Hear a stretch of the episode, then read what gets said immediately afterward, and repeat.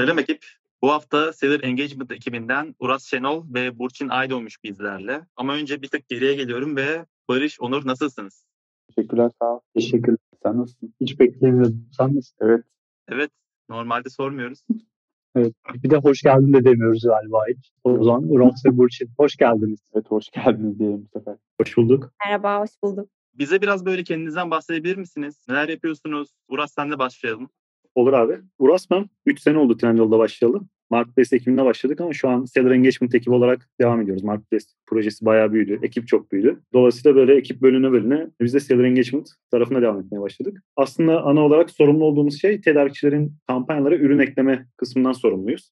Trendyol'da herhalde kampanyaların yaklaşık %50, %55'i falan şu an Seller Center üzerinden oluşturuluyor. Biz de bu projeden sorumluyuz. Herhalde diyorum çünkü bu oran sürekli artıyor. %10'larla başladı. En son %155 civarında falan yanlış hatırlamıyorsam. Bir de bunun işte Product Hunt projemiz var bir tane yeni. Tam böyle Black Friday'den bir ay önce falan çıkmıştık. Burada da yine şey daha çok böyle kampanyaya toplu ürünler ekliyoruz ama Product Hunt'ta tek bir ürün üzerinden ilerliyoruz. İşte televizyon reklamında çıkan bir ürün olabilir bu. Veya sitede ön plana çıkartılan bir ürün olabilir. Tek bir ürün üzerinden bir teklif yapılıyor. Bunu kabul eden tedarikçilerin yani o ürünü satan tedarikçilerin ürünlerini ön plana çıkarıp daha uygun fiyatta satışını sağlıyoruz. Ee, Burçin sen bize biraz kendinden bahsedebilir misin? Tekrar selamlar. Ben Burçin. Seller Engagement ekibindeyim. 1 Aralık itibariyle başladım ekibe. Bir buçuk ay oldu yani aşağı yukarı. 2019 yılında mezun oldum. Bundan önce bir yıl kadar bir fintech şirketinde çalıştıktan sonra da Trendyol teknoloji ekibine katıldım. O zaman sana iki hoş geldin diyoruz. Hem teknoloji ekibimize katıldığın için hem de yayınımıza geldiğin için hoş geldiniz diyoruz. Hoş bulduk. Teşekkür ederim. Peki biraz özetledin aslında Uras ama domainde neler var? Biraz daha böyle detayından bahsedebilir misin? Tamam. Ben biraz detaylara ineyim o zaman. Seller Engagement ekibi olarak biz Marketplace çatısı altındaki seller ekiplerinden biriyiz Uras'ın dediği gibi. Ana domainimiz kampanyalar. Business ekipleri tarafından açılan kampanyaların admin ekranlarda yönetilmesini, sellerların kampanyalara Excel'lerle toplu ya da arayüzden ürünlerini tek tek ekleyebildikleri Seller Center ekranlarına geliştirmeler yapıyoruz. Ben henüz yoktum ama arkadaşlarımın geçen Black Friday öncesi geliştirmesini tamamladığı bir projemiz var, Product Burada bundan biraz daha bahsetmem gerekirse de TV'de gördüğünüz flash ürünler ya da çeşitli flash kampanyalar için özel olarak belirlenen ürünler üzerinden açılan özel kampanyalar diyebiliriz. Bazı ürünler business ekipleri tarafından belirleniyor ve sellerlara özel teklifler yapılıyor bu hantlara ürün ekleyebilmeleri için. Bunlar özel komisyon oranlarıyla oluyor aslında. Avantajlı kampanyalar oluyor. Bir de Seller Center'da sellerlara marketing ve business ekipleri tarafından gönderilen notification'ları yönettiğimiz bir panelimiz var. O tarafın geliştirmelerini de bizim ekip yapıyor. Aslında bu şekilde bizim ekibin sorumlulukları genel olarak. Seller dediğimiz Trendyol'da ürün satan herkes değil mi? Evet aslında daha öncesinde supplier diye geçiyormuş bu kavram. Biz onu yavaş yavaş seller'a çevirdik. Hala bazı yerlerde kaldı o hatta kod parçaları olarak tablolarda ya da. Ama seller dediğimiz evet bu şekilde dediğin gibi. O zaman DDD bakış açısıyla herkesin koduna girip supplier'ı seller'la final replace yapması gerekiyor. Yani evet öyle oldu. Evet ya. Evet biraz hatta şey var. Seller var, supplier var. Merchant'ın geçtiği yerler var. Bayağı şey yani 3-4 tane terim var. Aslında şeyde de öyle. Mesela içeride konuşurken biz tedarikçi diyen var, satıcı diyen var, cari diyen var. Bayağı böyle karışık yani ortalık aslında teknik tarafta seller diye adlandırıyoruz. Ancak içeride işte business'ta konuşurken biz satıcı veya tedarikçi diyoruz. Diğer arkadaşlar bazen cari diyebiliyorlar. Evet ya. Biz de seller'ı kullanıyoruz daha çok içeride. Herhalde çoğunluk ama seller'ı kullanmaya başladı galiba en azından teknoloji tarafında. Evet biraz şey oldu. Yaygınlaşmaya başladı seller. Peki sizin ekip hangi böyle domainlere daha yakın, işte hangi ekiplerle böyle daha yakın çalışıyorsunuz? Aslında en çok SPM ekibiyle birlikte çalışıyoruz. Bizim burada esas uğraştığımız şey çünkü ürün aslında ve ürünleri filtrelemek için SPM'e gidiyoruz. Bunun dışında belli tarih aralığında bir kampanya tanımlandığı için tabii ürünün fiyatı düşüyor. Bu fiyatı o tarih aralığıyla birlikte bildirmek için de Inventory Center ekibine gidiyoruz. İşte bu tarih aralığında bu ürün bu fiyattan satılacak gibi. Yine aynı şekilde PIM tarafına gidiyoruz, PIM ekibine gidiyoruz. Buraya da neden gidiyoruz? Çünkü ön yüzde işte mobil uygulama yani Trendyol'un mobil uygulaması veya Trendyol.com.tr'de ön yüzde bir ürünü görebilmeniz için ilgili butikte görebilmeniz için bunu bildirmemiz gerekiyor. Yine aynı şekilde buraya da butik ID ile birlikte aslında bu ürünleri kampanyada göstermeye başlıyoruz. SPM tarafına ayrıca şey için de gidebiliyoruz. bazı kampanyalarda ya da product hunt tarafında komisyon indirimleri olabiliyor tedarikçi tarafında. Yine ilgili tarih aralığında SPM tarafına bu ürünün komisyonu bu şekilde diye istek atıyoruz. Kampanyadan burada kasıt nedir? Bildiğimiz anlamda indirim mi kampanya? Yoksa butik mi? Campaign aslında bizim tarafta kampanya diye geçiyor. Ancak PIN tarafına yani ön yüzde butik diye geçiyor olabilir. Yani bizim tarafta bir kampanya eklenen ürün ön yüzde birkaç farklı butikte gösterilebiliyor. Hmm. Aslında bir kampanya çok fazla ürün eklenebilir bizim tarafta. Bunlar belli kurallara göre bölünüyor ön yüzde aslında butik tarafında. Ancak bizim tarafta daha çok kampanya olarak biliniyor.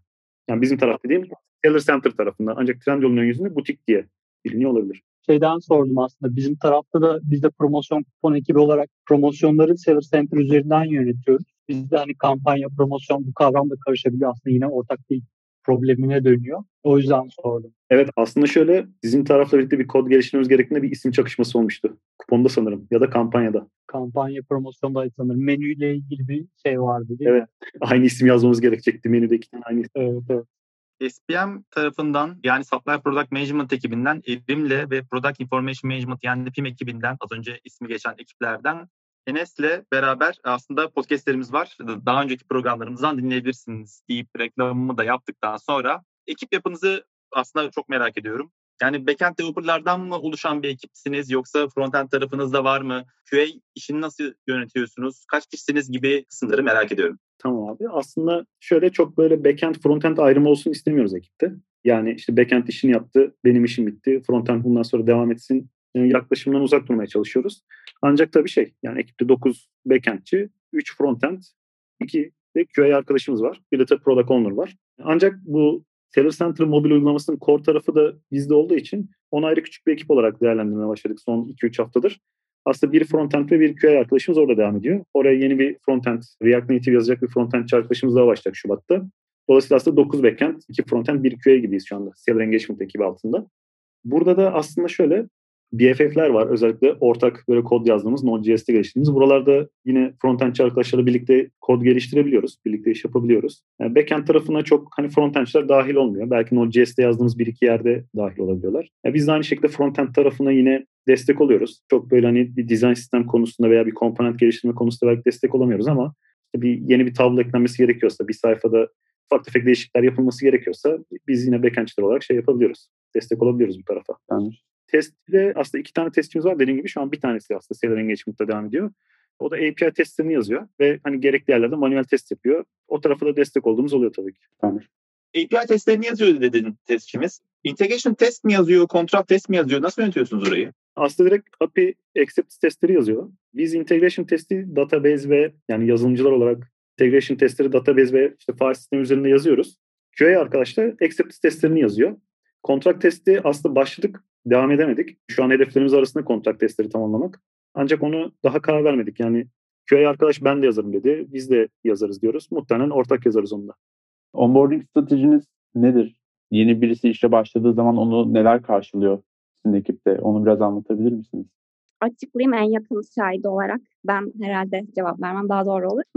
Takıma yeni katılan arkadaşımız için hazırlanmış bir program var ekiple belirlenen body önceki gün arıyor bir ihtiyacın var mı? Yarın seni şu saatte Zoom'da bekliyorum gibi bir başlangıç yapıyor. Bu güzel rahatlatıcı bir başlangıç olmuştu benim için kesinlikle. İlk gün ekiple birlikte tanışma Zoom'uyla başlıyor. İlk üç gün boyunca da HR onboarding programı oluyor. Ee, biz BF sonrası başladığımız için hatta bayağı kalabalık bir ekiptik. Sanırım BF dönemi onboarding programı da freeze olmuştu. Genel olarak da Trendyol'daki bütün parçalar hakkında genel bilgi sahibi olmak açısından faydalıydı. Hatta normalde depo gezisini bile kapsayan bir program oluyormuş ama biz online'da onu gerçekleştiremedik tabii. Bununla birlikte ekip içinde de çeşitli aktarımlar yapıyoruz. Ekipteki tecrübeli kişilerin bize yaptığı bir aktarım oluyor bu. İçeride kullanılan teknoloji stack'le ilgili işte kullandığımız monitoring tool'lar, database, event sourcing için kullanılan tool'larla ilgili aktarımlar şeklindeydi. Aynı zamanda Sprint'teki işleri de pair olmaya başlıyoruz. Çoğu konuşuyorum burada çünkü bir arkadaşım da benimle birlikte aynı gün başlamıştı ekibe. Bütün onboardingimiz birlikte devam etti onunla birlikte.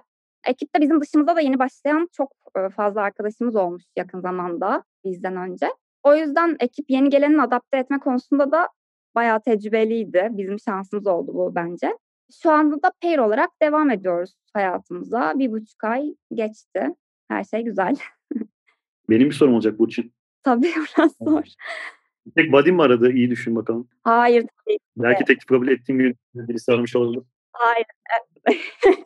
Aynen Uras da aradı sağ olsun takım liderimiz. Çok güzel bir başlangıç yaptık onunla da. Yani güzel başlıyor. İlk başlayan çünkü hep özellikle de remote olunca bayağı benim için korktuğum bir süreçti yeni başlama dönemi işe. Bilmiyorum ben güzel atlattım. Biraz Genelde de öyle şeyler, öyle insanlardan duyuyorum öyle bir feedback hani Trendyol'da kolay adapte oluyoruz gibi. Bence bu Trendyol'un başarısı. şey de var ya bu arada ekibe gelecek arkadaşlar da zaten benzer kültürde olduklarında daha da kolay oluyor. Daha da böyle pürüzsüz bir şey oluyor. Bir de bu arada depo olayından bahsettin ya depoya ben gitmiştim ilk girdiğimde ilk sene olacak neredeyse ben de başlayalı. Hı hı. Bayağı eğlenceli aslında biliyor musun? Yani hani keşke bu dönem bitse de gitsem böyle. Çünkü bizzat şey görüyorsun. O verilen sipariş için depoda işte şeyler için SD ve FT'ler için nasıl bir akıştan geçtiğini bizzat görüyorsun ve seni çalıştırıyorlar. Yani bir başlıyorsun hep beraber. Gidiyorsun işte 15 dakika toplama yapıyorsun. 15 dakika bilmem neyde gösteriyorlar. Tabii böyle birazcık öğrenmen için yapılıyor. Çalıştırıyorsun orada da.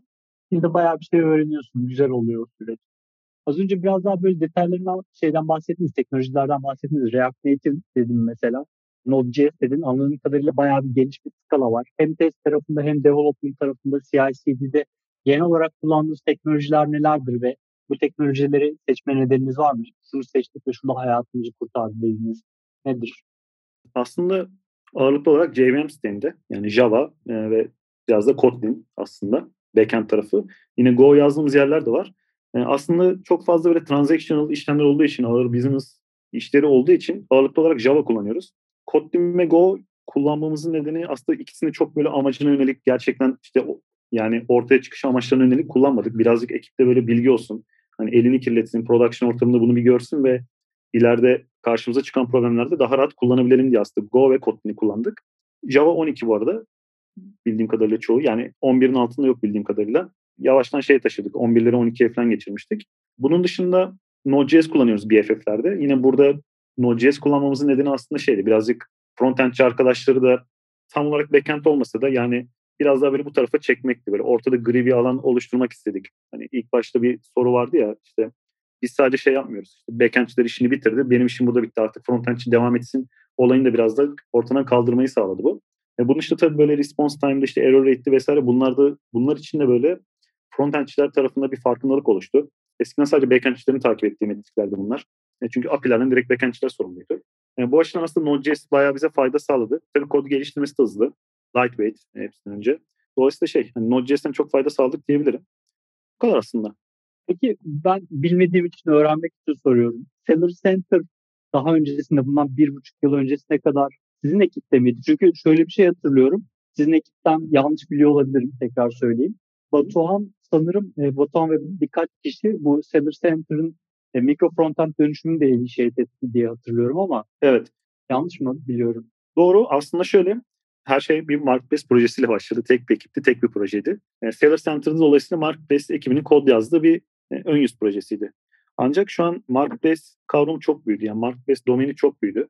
Birden fazla ekip haline geldi. Artı Seller Center'a kod yazma sorumluluğu Marketplace domeninin dışına da çıktı. Yani bugün web team'de de işte Onur senin tarafta da aslında Seller Center'a kod yazılıyor. Biz böyle ekipler birbirinin ayağına basmadan hızlıca iş çıkabilsinler diye bir şey karar vermiştik. Mikro frontend'e geçirelim buraya demiştik. Çünkü hani çok böyle ayakları olacaktı bize tek bir tane kod base üzerine bu kadar farklı ekiplerin bu kadar çok developer'ın kod yazması. Bu nedenle geçtiğimiz sene yani 2020'nin başlarında aslında Seller Center'ı mikro frontend'e geçirdik. Mikro frontend'i biz de aslında kendi platformumuzda uygulamaya başladık ve bayağı faydasını gördük. Kod geliştirirken siz kod review yapıyor musunuz diye bir soruyu da gelmeyeceğim ama yani genel süreciniz nasıl akıyor? Yani kod review eminim bir parçasında vardır ama TDD yapıyor musunuz? Değer yapıyor musunuz? En başta anlatayım aslında. Salı günleri grooming yapıyoruz. Grooming'de işte alabileceğimiz işleri tartışıyoruz. Beklediğimiz bir şey varsa bekletiyoruz o işi. Yani ertesi gün çarşamba günkü planlamada bu işi tartışmıyoruz hiç. Çarşamba günü işleri planlayıp alıyoruz. Perşembe günü de sprint başlıyor. Şimdi her zaman böyle %100 pair programming yapıyorum diyemeyeceğim. Ancak hem ekibe çok yeni başlayan arkadaş olduğundan hem de remote çalıştığımız için şu anda işler pair ilerliyor. Hatta bazı pair'ler 3 kişilik falan oluyor öyle söyleyeyim. TDD %100 ilerliyoruz diyemeyeceğim. TDD ilerliyoruz ancak şey yani bazı durumlarda gerçekten önce kodunu yazıp sonra testini yazdığımız durumlar oluyor. Yine de yeni çıkan bir kodun %85 coverage'ın olması gerekiyor en az. Yani aslında testler mutlaka yazılıyor. Hatta coverage'lar 95 civarında falan, %95 civarında falan. Ancak %100 TDD ilerleyemediğimiz zamanlar oluyor. Dolayısıyla hani payer'ı mutlaka yapıyoruz bu aralar. TDD zaman zaman. E, bu testlerde yani developer'ın yazdığı testlerde unit test artı dediğim gibi database veya işte file system tarafında integration testlerini de yapıyoruz. Burada şey olabiliyor tabii. Testçiyle anlaşmamız gerekiyor. QA arkadaşla anlaşmamız gerekiyor. Çünkü onun da API testlerini yazması gerekiyor. Burada kontrakta anlaşıyoruz. Eğer yeni bir şey yapacaksak yani paralelde işe başlayabiliyoruz. İşte şu request alacağım, şu response dönecek. Zaten acceptance kriteryalarda işte belli olduğu için yani nerede nasıl bir hata mesajı döneceği falan. Aslında biz development'a başladığımızda e, QA arkadaş da bunun acceptance testlerine başlamış oluyor. E, daha sonra kodu gönderiyoruz. Yani bu arada şöyle söyleyeyim. İşi mümkün olduğu kadar küçük parçalar halinde açtığımız için kod review'i yapmıyoruz çok fazla ya da ayrı branştan iş çıkmıyoruz. Genelde küçük parçalar halinde açtığımız için riski de küçük oluyor. Bu yüzden code review'de de yani pull request aşamasını çok bekletmek istemiyoruz. Eğer riskli bir şeyse yani büyük bir iş yaptıysak veya çok riskli bir yere dokunduysak ya da çok riskli bir dönemdeysek mutlaka yapıyoruz tabii ki. Ama bunun işte ufak böyle peer review yapabiliyoruz. İşte abi gel iki dakika şu koda bakalım deyip direkt stage ortamına kadar gönderiyoruz kodu. Burada da API testleri çalışıyor. Ve eğer hani stage ortamına kadar tamamsa sonrasında da acceptance testler eğer başarılıysa production ortamına çıkabiliyoruz kodu. Sen bazen üç kişi pair yapıyoruz deyince ben de dedim ki acaba bunun için bir tabir var mı? Gittim araştırdım trio deniyormuş. Onu da anekdot olarak paylaşıyorum. Pair üç kişi biraz garip oldu. Trio diyelim. Güzel bir bilgi gerçekten. Kullanırım ben bunu. Peki biraz da bir monitoring kısmını anlatabilir misiniz? Neleri mesela monitör ediyorsunuz? Hangi araçları kullanıyorsunuz oralarda? Ya aslında iş tabii şeyde bitmiyor. Production ortamına çıkınca bitmiyor. Burada New Relic ve Grafana üzerinden işte resource tüketimleri olsun veya bir API'nin aldığı istek sayısı işte throughput veya e, response time, error rate'lerini falan takip ediyoruz. İşte external API call'lar varsa bunları takip ediyoruz. Bunlarla ilgili tanımladığımız threshold'lar var. İşte throughput şunun üzerine çıkarsa Slack kanalına ve işte mobil uygulamaya alarm gönderiyor. Bunun dışında işte resource tüketimi çok arttıysa yine alarm gönderiyor. E, Kubernetes tarafında eğer bir restart falan varsa API'lerde bunlarla ilgili alarmlar geliyor. Dolayısıyla hani takibini yapıyoruz. Alarmları e, kurduk. Slack tarafında ve dediğim gibi mobil uygulama tarafında bunları sürekli takip ediyoruz. Eğer buralarda böyle bir riskli bir şey varsa ya da böyle bir can sıkan bir durum varsa, bir metrik varsa bununla ilgili de hızlıca aksiyon alıyoruz. Yani işin açıp, diyorum error rate çok yüksek. Bunun nedenine bakıyoruz. Gerçekten düzeltilmesi gereken bir şeyse hızlıca bunu düzeltip çıkıyoruz. Ya da yani düzeltilmesi gereken bir şey değilse neden o zaman hata alıyoruz diyoruz. Ve belki de şey yani ya nivrelikten o metri şeyi kaldırmamız gerekiyor. O hatayı kaldırmamız gerekiyor. Bazen çünkü şey olabiliyor. Atıyorum mesela ön yüze hata dönmen gerekiyor şu fiyattan daha az giremezsin gibi. Ve çok yüklü miktarda bu tip bir istek geldiği zaman bakıyoruz. Tamam sorun yok. Sadece fiyat hatalı girilmiş ön yüzden. Aslında normal akışta. Ancak alarm geldiği için kafa karışıklığı yarattığından biz bu alarm biraz daha şey yapıyoruz. Takip edilmemesi gereken bir alarm olarak Nivreli'ye giriyoruz yani öyle söyleyeyim. Şey yapmıyoruz. Takip etmiyoruz onu. Alarm gelmiyor onunla ilgili daha fazla. Yani aslında sürekli alanları güncel halde tutmak için uğraşıyorsunuz ve post alanları da bir şekilde ayıklamaya çalışıyorsunuz. Dörtlü nasıl oluyor diye baktım. O da kuartetmiş. Bir bilgi daha vereyim dedim. Beş altlı. Bir sonrakinde de... Onlara bakamadım. Peki Seller Engagement ekibi olarak sizin en büyük challenge'ınız ne? ne Burçin sence? Yani benim gözlemlediğim kadarıyla e, ekip içerisinde Excel'lerle ürünlerin yüklendiği case'lerde ben zorlukla karşılaştığımızı gördüm. Genelde o işlerden hem ekip içerisinde de biraz çekinme durumu gözlemledim. Excel API tarafı bizim en büyük challenge'ımız yani. O Excel'leri toplu ürün girildiği case'lerde işlemek. Burçin dediği gibi aslında Excel biraz kanayan yaramız. Yani ben Trendyol'a geldiğimden beri mutlaka bir Excel işi geliyor. Yani çünkü Excel bayağı bir rahatlık sağlıyor hem seller tarafında hem de içeride kategori ekipleri tarafında. Bu nedenle şey yani Excel şöyle sıkıntı oluyor bu arada.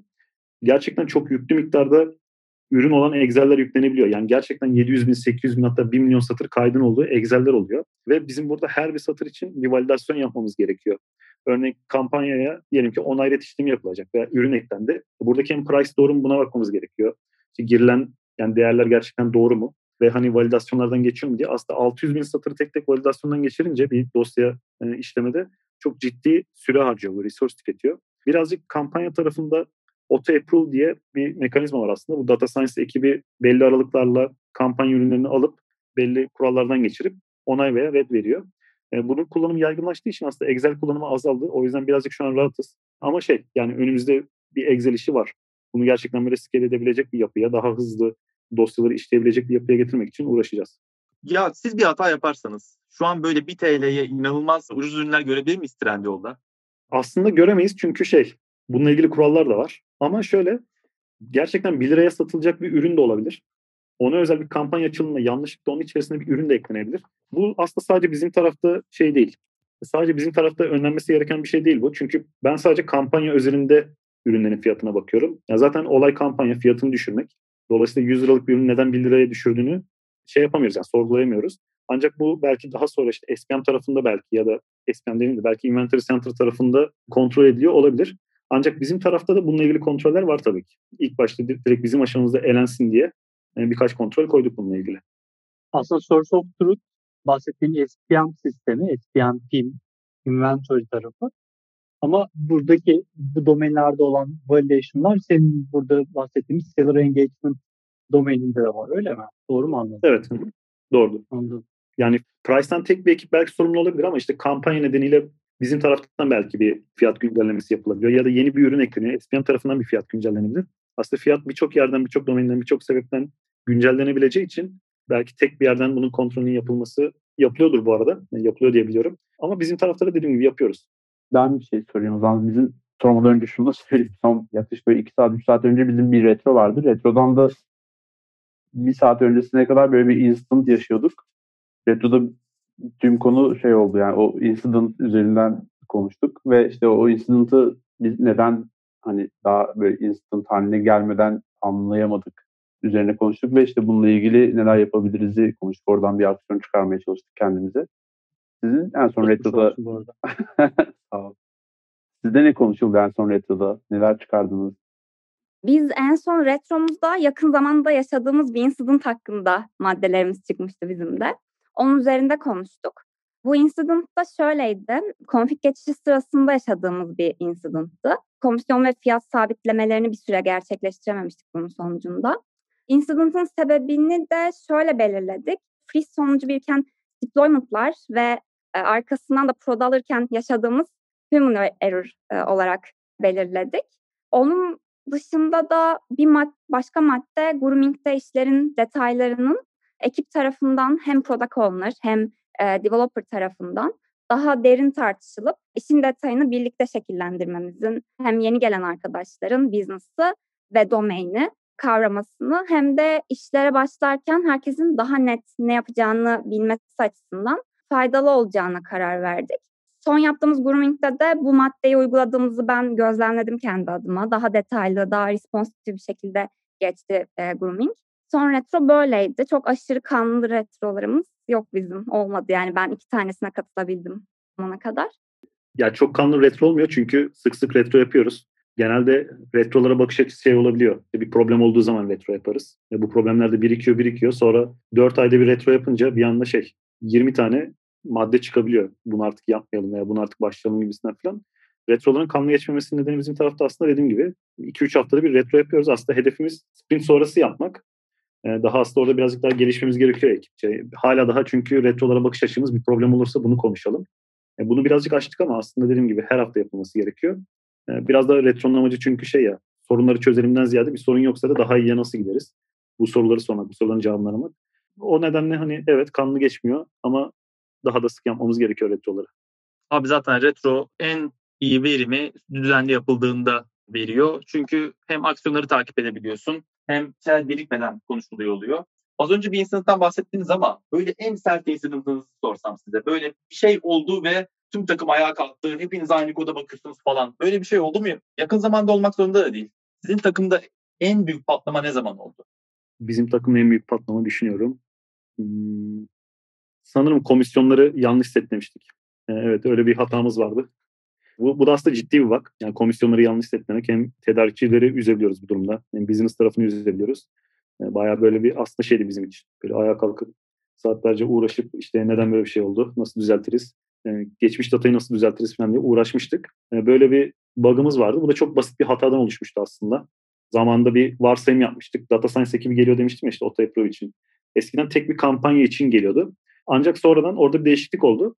tek bir kampanyanın ürünleri için değil ancak bin tane ürün için gelmeye başladı. Biz de şey yapıyorduk eskiden. İşte madem tek bir kampanya için geliyor o zaman bir kerelik kampanyayı çekelim komisyonu neymiş bakalım ve bütün ürünlere bu komisyonu setleyip gönderelim dedik. Sonradan bu değişiklik olduğu zaman ilk gelen ürünün komisyonu neyse geri kalan geri kalan bin tane ürünün de komisyonları hep o ilk kampanya göre setlenmiş oldu. E, bu aslında en yaşadığımız böyle ciddi incident'ı diyebilirim. Çok fazla ürün satıldı mı peki? Böyle geçmiş yönelik düzeltmeniz gereken veri miktarı çok çok fazla oldu mu? Ya şöyle aslında buradaki şansımız şuydu. Bu geliştirmeyi biz çok önceden yapmıştık. Aslında bir sürede bu hata devam etmiş ama çok kullanılmamıştı bu özellik. Komisyon desteği diyoruz biz buna. Bu komisyon destekli kampanya çok fazla kullanılmamıştı. Kullanıldıktan sonra zaten fark ettik ama kullanıldığında da kampanyaların yine böyle işte atıyorum %20, %30'u falan bu şekilde oluşturulmuştu. E, bu nedenle aslında şey yani ilk başta korktuğumuz kadar bir sonuç çıkmadı. Biz şey demiştik yani milyonlarca böyle satılmış ürün vardır falan diyorduk. Aslında öyle değilmiş yani çok azmış. Ama iyi oldu yani o korkuyu yaşamamız ilk başta. Bunun dışında bu arada şey diyebilirim tabii 3 senedir buradayım. Hani e, gerçekten DB'nin uçtuğu zamanları da biliyorum. E, Seyirden geçip özelinde değil ama zamanında. Hangi DB abi bir dakika. yani direkt böyle bu SPM de eskiden bizim tarafta yani Marketplace e, projesi altındaydı. Mesela burada direkt Couchbase'in uçtuğu günü hatırlıyorum tabii. Hatırlıyorum abi. Bir cumartesi gelindi. Evet, evet. E, Elastik'ten Couchbase'e veri aktarılması için Evet, uğraşıldı. abi, o gün. Çok acayip bir Evet gündü. abi. Evet. Diskin uçtuğu gün vardı bir de. Herkesin. Senin bilgisayarın diski mi Barış? evet.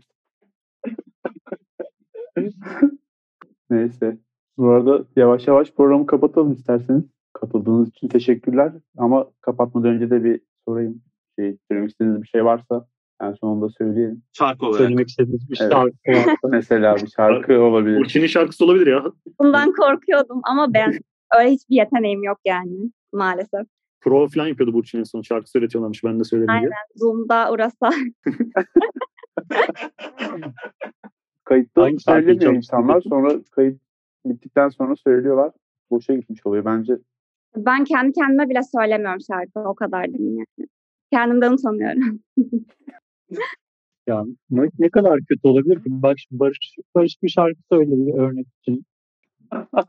Ya ben şimdi kötü örnek de olmak istemem insanlara.